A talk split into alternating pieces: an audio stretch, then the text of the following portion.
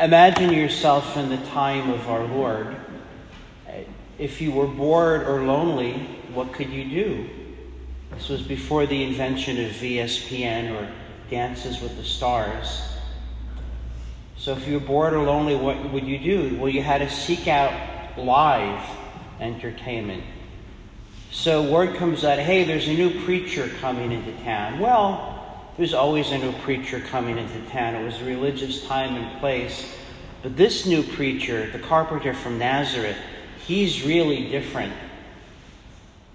The scripture records a new teaching and a spirit of authority, not like the scribes and the Pharisees. But he's more than that. He's more than eloquent. He's more than convincing. He's a wonder worker. He's a healer. He drives out demons. He raises the dead. This is pretty exciting. This is pretty wonderful. And oh my goodness, once he starts generating food, then there's really going to be a mob. But it looks like he heals everyone he touches. And you know that you have leprosy. As people of the time understood leprosy. May not be much, just a little little patch on the elbow, elbow, a little something behind the knee. But you know that once people find out unclean, unclean, you'll be driven out. They'll throw rocks at you. And until you are made clean miraculously, your life is pretty much over. You'll be half starved. You'll never sleep in your own bed again. Would you hesitate to go to the wonder worker? Well, of course not. He's already got a proven track record. He's offering what you know that you need. Of course you would go. If you wish, you can make me clean. And once he does make you clean, of course, you want to do more than just be certified by the priest in the temple that you're clean so that you won't be driven out of the village. You want the whole world to know. How could you keep it to yourself? Maybe you have family and friends who are lepers. Maybe you have family or friends who are afflicted with some sort of illness or malady. You would want them to know that all the amazing things that you have heard about this wonder worker, this itinerant preacher, they are true. That was then. What about now?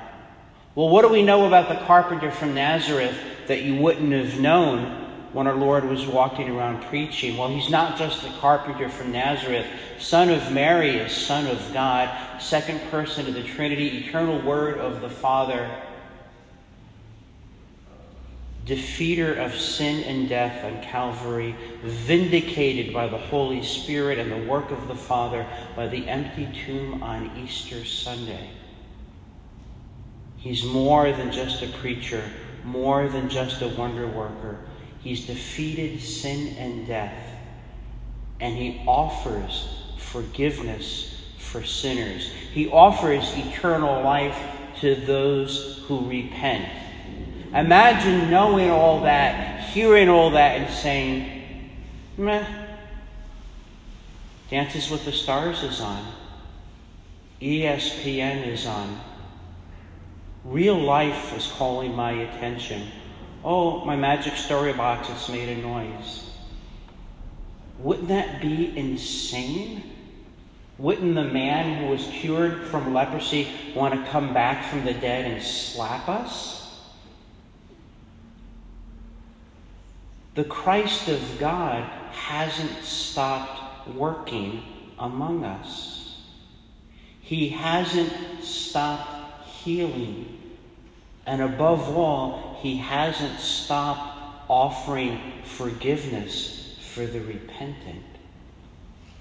Why do I speak of those things? Because in God's providence, Lent is coming really early this year.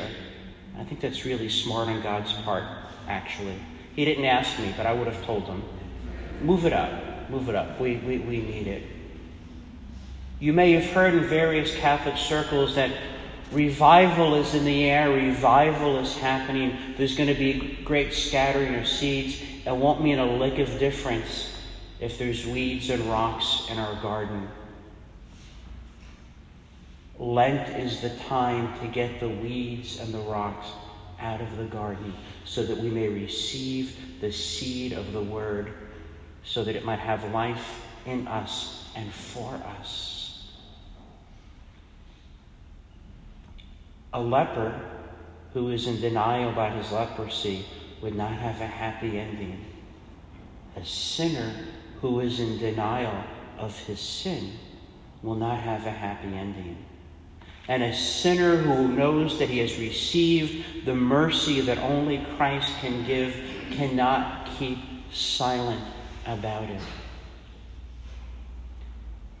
A healed leper is like a healed sinner. People will know there is something different. Where am I going with this? We've got just under a month before Lent starts. Let's not only work together in prayer and study to plan a good Lent for ourselves, but let's plan a good Lent for those we love. Now, I know it's true. A lot of us have family and friends. They've walked away from the church. We've tried and we've tried. If we say another word, it's only going to make things worse. I understand that. You want to get a book by Father Richard Heilman called Field Manual for the Church Militant? It'll teach you how to pray people back into the church. Let's plan our confessions, our fasting, our penances, our sacrifices, our offerings. Because that we know the wonder worker from Nazareth is the Christ of God. He alone is our hope. And he can be the hope for those who have rejected him if we intercede for those who have walked away. You are here at Mass this morning. That means at least once in your life you have been blessed by the Lord and you've chosen to come back. Don't keep what you know to yourself. Let's intercede. Let's work together to have a good Lent for all those who need it. May God's holy name be praised now and forever.